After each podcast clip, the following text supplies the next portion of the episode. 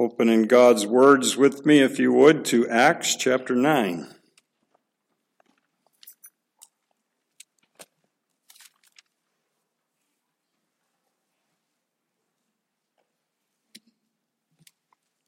A couple of weeks ago, we were talking about Philip, the ministry he had in Samaria, and how he, the, the gospel was spread there. We talked about the, the um, the, the conflict between the, the Samaritans and the Jews, and how that the, the Samaritans had set up their own tabernacle, their own altar at Mount Gerizim, so that they could worship the Lord because they didn't feel welcomed in Jerusalem, and they weren't. Could have been, but they weren't. Um, and so there was this, there was this, what do I say, bigotry the bigotry between the Jews and the, and the Samaritans. The Samaritans were the, the half and half, the mixed race. When the Syrians carried half the, half the people off and they, they, they brought back in to, to dilute the population, they brought back Gentiles from other nations to, to live in the land and they intermarried in that. And so the Jews didn't accept them as, as Jews because they were mixed race. Philip then he, he, he shifted from the from the mass the mass uh, boy I'm just not getting my words um, from from uh, yeah he didn't change I remember we, we said he he changed his methods but not the message and his method went from preaching to the to the masses to personal evangelism to, to preaching to the Ethiopian eunuch uh, on his carriage on his way back to Ethiopia, and how Philip had come alongside and, and he preached Jesus to him. Well, because of time, I kind of cut the sermon off there. I had a, a, a, reading I wanted to share, and I'm going to do it now. Um, talking about, well, okay, so we preached about Jesus. What does that mean? But I, I just enjoyed the way W.A. Criswell put it, so I am going to read from his book, um, Acts and, and Exposition. The gospel message, uh, and we, we like to say the main thing is to keep the main thing the main thing, and the main thing is Jesus, okay? The gospel message is Jesus and Jesus only. The gospel message is Jesus born of a virgin. The gospel message is Jesus ministering to the people. The gospel message is Jesus dying on the cross. The gospel message is Jesus buried in the tomb. The gospel message is Jesus raised from the dead. Jesus ascended into heaven.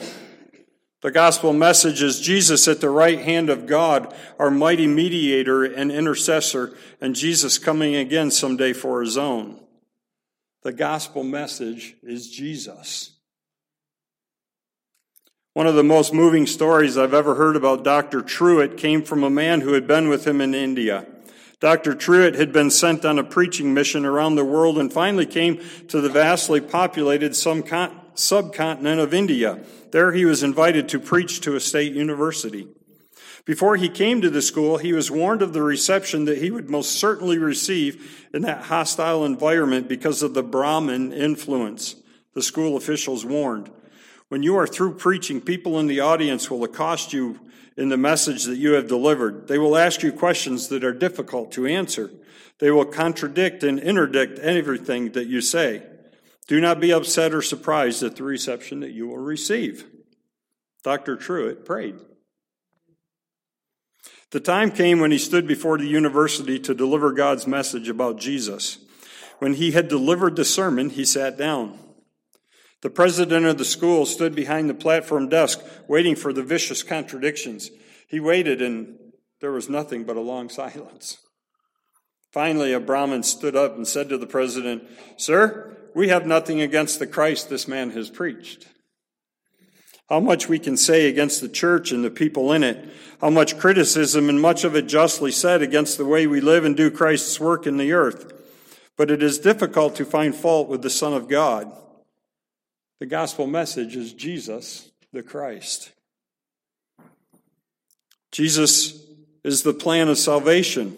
Always and without variation in the Bible, wherever God tells a man how to be saved, he points to the Lord Jesus. There is no other word, no other scripture, no other. The scripture is always pointing to Jesus. Now, this next part, if, if any of you recognize or have heard of this, he, he, he's talking about a cathedral in Europe. And I, I, had never heard of it in the time we were in Europe, but if any of you know what it is, he, and he doesn't in his footnotes or anything tell you what cathedral he's talking about. So if any of you know this cathedral or have been there or something, let me know afterwards, would you? Because I'd love to know where this is. A man described for me one time an unusual cathedral that he had visited in Europe. He said that at the front of the cathedral was a statue of our Lord Jesus Christ. Then, all the way around the great sanctuary, there were statues of the patriarchs, prophets, and apostles. He said they were arranged like this. Over here, there would be a statue of Jacob, whom God named Israel, pointing to Christ. On the base of the statue would be a word from the scripture saying, The scepter shall not depart from Judah, nor a lawgiver from between his feet, until Shiloh come, and to him shall the gathering of the people be. Genesis 49:10. Then next to him would be a statue of Job pointing to Christ. On the base was the scripture written, I know that my Redeemer lives and that he shall stand at the latter day upon the earth. Job 19:25. And next to him was the prophet Isaiah pointing to Christ. All we like sheep have gone astray. We have turned everyone to his own way. And the Lord hath laid on him the iniquity of us all. Isaiah 53, 6 and 7. Next to him would be the statue of John the Baptist, pointing to Christ. Behold, the Lamb of God, which takes away the sin of the world. Next to him, a statue of Simon Peter, pointing to Christ. To him give all the prophets witness, witness that through his name we should receive remission of sin. Acts 10:43. Next to him was the apostle Paul pointing to Christ. God hath made him to be sin for us who knew no sin, that we might be made righteousness of God in him. 2 Corinthians 5:21. Next to him, the saint the sainted apostle John pointing to Christ, unto him that loved us and washed us from our sins in his own blood, to him be glory, dominion forever and ever. Amen. Revelation 1, 5 and 6. What an effective and beautiful portrayal the whole Word of God points to Jesus. There is no place in the Bible where God tells a man how to be saved, but that he points to Jesus. He came unto his own, and his own received him not. But as many as received him, to them gave he power to become the sons of God, even to them that believe on his name. John 1 11 and 12. And as Moses lifted up the serpent in the wilderness, even so must the Son of Man be lifted up, that whosoever believeth in him should not perish, but have eternal life. John 3, 14 and 15. Believe on the Lord Jesus Christ, and thou shalt be saved. Acts 16, 31. If thou shalt confess with thy mouth the Lord Jesus and shalt believe in your heart that God has raised him from the dead, you will be saved. Romans 10, 9. This was the Jesus that Philip preached to the Ethiopian eunuch. This was the Jesus that, that Stephen died for. This was the Jesus that, that the apostles went to preach. It is this Jesus that, as the Jews were scattered from Jerusalem due to the persecution, that they went up to Damascus and, and had, there, there were already synagogues there, but a lot of them escaped to there so that by, by the time Saul is on his way up to Damascus to, to chase down some of those Christians. There's a good sized group there. We're gonna we're gonna look at one one time in my studying this week, I really thought I'd make it through to verse 22, but we're gonna try to make it to verse 9. We're gonna break it down. Verses 1 and 2 are Saul in the dark, and then 3 through 9, Saul in the light. So the first two verses now Saul was still breathing threats and murder against the disciples of the Lord. He went to the high priests and asked for letters from him to the synagogues at Damascus, so that if he found any belonging to the way, both men and women, he might bring them bound to Jerusalem. Okay? Damascus is, as the crow flies, about 158 miles from Jerusalem. As the roads went and weaved, it was closer to 190 miles. So it's going to take them a while to get there. maybe a week. It was going to take some time. But we do know that, that during that, that time, his, Saul's hatred for Christians didn't, didn't wane. And why, why was he so upset? Because he was born, he, as he brags later as Paul, he brags of being a Hebrew of Hebrews. He, had, he, he was trained in the school of Gamaliel. He, if, if anybody had anything in, in, the, in human eyes to brag about, it was him. He was, he was a pureblood. He was, he was a Jew. There, there, he was no mixed. He was not part of the, the Samaritans. Um, you know, if anybody could pat themselves on the shoulder, he probably had a sore elbow from patting his own back. But he had a, he had a hatred for the Jews. Excuse me. He had a hatred for the way or the disciples of Jesus because they didn't follow the old script. Remember, we say Jesus fulfilled the, help me out. Jesus fulfilled the law and Jesus fulfilled the temple. And those that wanted to stay stuck in the old ways, that didn't want to accept Jesus as the Messiah, just felt like Christians wanted to ruin their way of life. And if they followed Jesus, then they wouldn't be so bound to the temple. They wouldn't, people wouldn't feel obligated to come, and, and then the priests, well, they, they wouldn't feel so important because they weren't getting all the attention. And that's what the, the Pharisees were all about. It, it wasn't about, you know, they were told in, in the prophets in Isaiah and Ezekiel, Messiah is coming, Messiah is coming, Messiah is coming. And then when the Messiah came, they were blind. They didn't realize or see that it was Jesus, the Messiah, that had been talked about, was actually here now. They wanted to keep worshiping in the old ways. And so he was bound and determined. Saul's, Saul's goal was to eradicate Christians, wipe them out, kill them, literally kill them. They'd, gotten to the point, I mean, he stood there doesn't say he threw any stones when Stephen was killed, but he stood there and watched the coats of those that did. And it was, if we, um, verse 1 of chapter 8, Saul was in hearty agreement with putting him to death, talking about Stephen. He, he had all this hatred in his heart, but you know, the, the, the sad part is, is he thought he was doing God's will. He thought he was doing the right thing. A lot of times we can think we're doing the right thing, but God, God is a discerner of the heart. He knows our thoughts.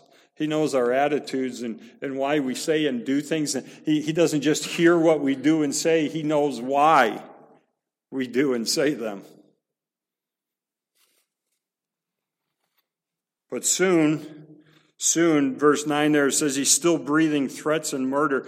I mean, it was just part of his being, it was part of who he was, was, was to try to wipe out the way in, in this, this Jesus who claimed to be the Messiah, the Son of God, and, and, and yet they didn't see it. They just didn't get it. But it says he's still breathing threats and murder. And, and what's interesting is that in just a very short period of time, that same breath is going to be breathing and praying and praising God because of what God is going to do through him. And folks, that this wasn't just a sudden thing. God's been working on him. God's been working on, on Saul right along. Uh, and, and we'll, we'll, I'm going to get ahead of myself. We'll read about that in a couple of verses. But you can, as you read verses one and two, you just, you sense the hatred that he had. And I think it's interesting that he went to the high priest to get letters to go to Damascus. Remember what we were just saying about the Samaritans? Because Damascus is up north in, in Samaria. It's at the northern end, end edge of the, the uh, ten tribes of the north. It's just kind of funny because the Samaritans in that land had little to no respect whatsoever for the high priest. So just just kind of ironic. No spiritual meaning to it or anything. It's just just one of those kind of things to understand in the context that it's just kind of kind of interesting that he's going to the high priest to get letters to, for permission to go to the synagogues in Damascus, and, and the Samaritans don't give a hoot, really. It just is not their concern. But he's, he's trying to do it by the book because, after all, he is a Pharisee, right? So he's trying to cross his, cross his T's and dot all of his I's. Verse 3 And it came about that as he journeyed, he was approaching Damascus, and suddenly a light from heaven flashed around him, and he fell to the ground and heard a voice saying to him, Saul, Saul, why are you persecuting me? And Saul said, Who art thou, Lord? And he said, I am Jesus, whom you are persecuting. It is hard for you to kick against the goads. But rise and enter the city, and it shall be told you what you must do. And the men who traveled with him stood speechless, hearing the voice, but seeing no one, or hearing the sound, is, is a more direct translation, but some translations have the voice. Saul got up from the ground, and though his eyes were open, he could see nothing. And leading him by the hand, they brought him into Damascus. He was there three days without sight, and neither ate nor drank. This is through divine inspiration. This is Luke sharing the story of Paul, but we get a little more directly from Paul himself in chapters 19 and 26, referring back to this event and, and talking about, um, talks a little bit more and fills in some of the details of what went on. Um, one thing this, this portion doesn't tell you, and again, not that it has any great spiritual meaning, but just, just to get a picture of it is that all of the men fell over. It wasn't just Saul that was knocked off his feet, all of them were knocked over. The, and, and, one thing I've never never thought about before, you see the, the Sunday school pictures with the you know just the bright light. It's it's shinier, it's brighter than the, the sun of the day. I've never stopped to think it was a flash. It wasn't the light that stayed there and, and just lit everything up for hours or minutes even. It was a flash to get for, for God, Jesus, to get Saul's attention. But it was such a flash. Um, you know, some people want to say it's lightning. God could have used lightning. I, I'm not too concerned how he did it. We just know that God sent a flash of light that, that knocked everybody off their feet. Now, there, there's also thought, too, was Paul riding on a horse? Was he riding a donkey or was he walking? How far did he fall? Because he didn't seem to sustain any major injuries other, yeah, yeah, people get goofy, but um, some like to think that it was a horse. Um, the thing is, there was one of the, the laws, the Pharisees didn't ride horses. I, I don't understand or know why, but Pharisees just didn't ride horses. So if he was riding anything, it was most likely a donkey. He could have been walking. Either way, he fell. He, he went to the ground. He hit the deck because of the bright light of God getting his attention. Okay? He fell to the ground, and there was also another, another physical reaction. He couldn't see anything. Uh, verse 8 talks about that. And um, yeah, and then verse 9 says he was three days without sight. So there were some physical reactions to that encounter. He says, Saul, Saul, why are you persecuting me? If you'll look and, and, write this down for further study, those of you who want to dig deeper this week, Matthew 25, verses 34 to 46, where he Christ talks about, You fed me when I was hungry, you clothed me when I was cold, you gave me water to drink. And they said, When did we do that, Lord? And he says, When you do it under one of these. So here it's the same thing. Why are you persecuting me? Is he's, he's persecuting, he's putting to death Jesus' own. He's, he's, he's putting to death and persecuting those that follow Jesus and that are his disciples. Jesus takes that very personally. He takes that very personally. So if I persecute you, it's as though I'm persecuting Jesus. Okay? That's, that's what he's saying here.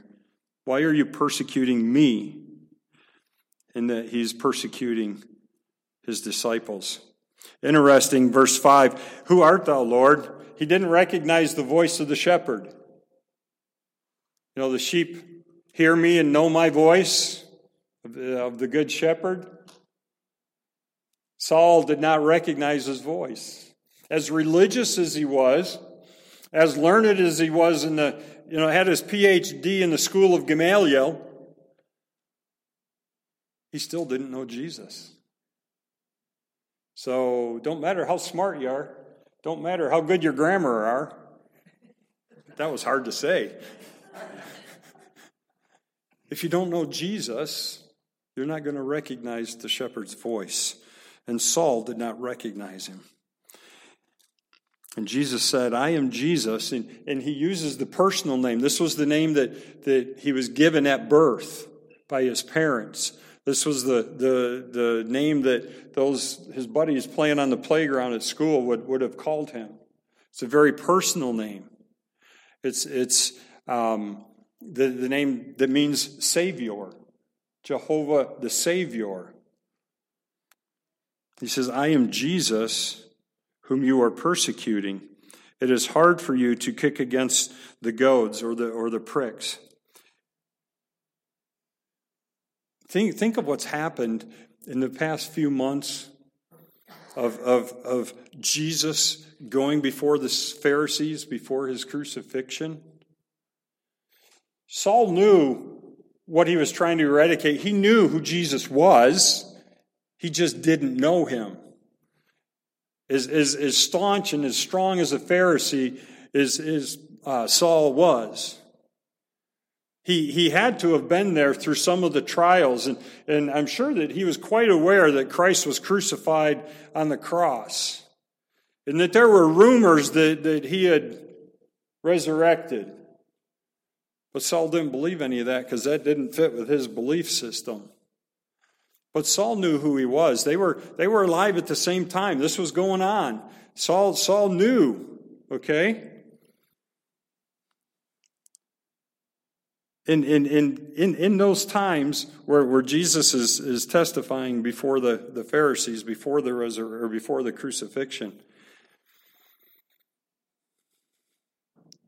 Saul saw what was going on. He saw how humbled this man was. He saw the, the physical torture that he was put through and how he reacted to that. He saw the face of Stephen. He saw Stephen kneeling and praying as he's being murdered God, forgive them, for they don't know what they do. Saul was right there. He had the front row seat. He is seeing the effect that Jesus has on people's lives and how earnestly he was there. He was there when the, the long sermon, uh, what chapter was that? that? That Stephen gave before the council. And he basically gave a review of the history of, of, of the Jews.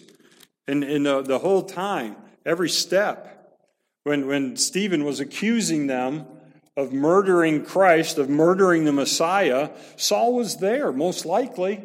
I find it really hard to believe that he wasn't. Being the Pharisee of Pharisee, he's going to he's gonna stand up against anything that's going to threaten the, the, the work of getting rid of the way. So he would have been aware and he knew what was going on. And as he sees the peace on Stephen's face and the forgiveness uh, uh, in his prayer, Father, forgive them, for they know not what they do. This, this isn't the first encounter that Saul's had with Christ. Jesus says, Rise, enter the city, and it shall be told you what you must do. The men who traveled with him stood speechless hearing the voice, but seeing no one. Saul in the light, okay, he was in the dark, not in verses 1 and 2, verses 3 through 9, he's in the light. And while in that light, he saw the glory of Christ. That was the light that knocked them all over. But he saw the glory of Christ, and he heard the voice of Christ. He compared, let me see, Oh, yeah. In, in, in that illustration of it's hard for you to kick against the, the goads or the pricks. He, Jesus is essentially comparing Saul to a young bull, a rambunctious bull that, that wants to go and do everything and, and wants to, he, he's zealous in what he's doing. Even though what he's doing is wrong, he's very zealous and, and, and he's going to charge forward with it at any cost. And finally, the young bull is broken.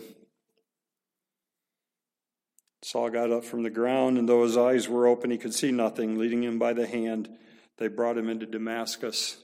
The, the one that had been the leader in the persecution, the one that had been the leader trying to kill out and wipe out the way, is now being led by the hand because God has intervened in his life. He's three days without sight, neither ate or drank. As soon as I read that, the first verse comes to mind, Psalm 46:10. Be still and know that I am God. And God set three days aside for Saul just to think, to stop and think about what he had done and what where his life had been and where it was going. And now that he was going to acknowledge Jesus in his life, and he was going to now start preaching that Jesus the way that he had tried to wipe out. John 14, 6, I am the way, the truth, and the life. No one comes to the Father but by me. And Jesus is making that real in Saul's life now. Sin imprisons us, grace liberates us. And you know what? Paul later, Saul, Paul later declares that he's the greatest of sinners.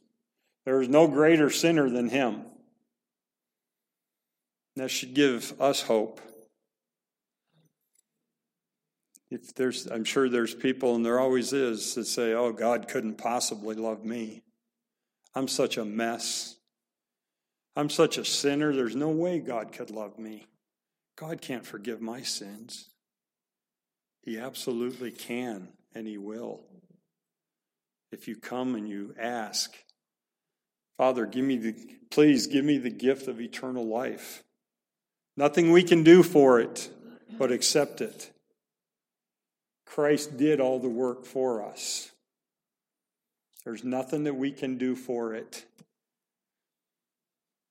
He's already done it.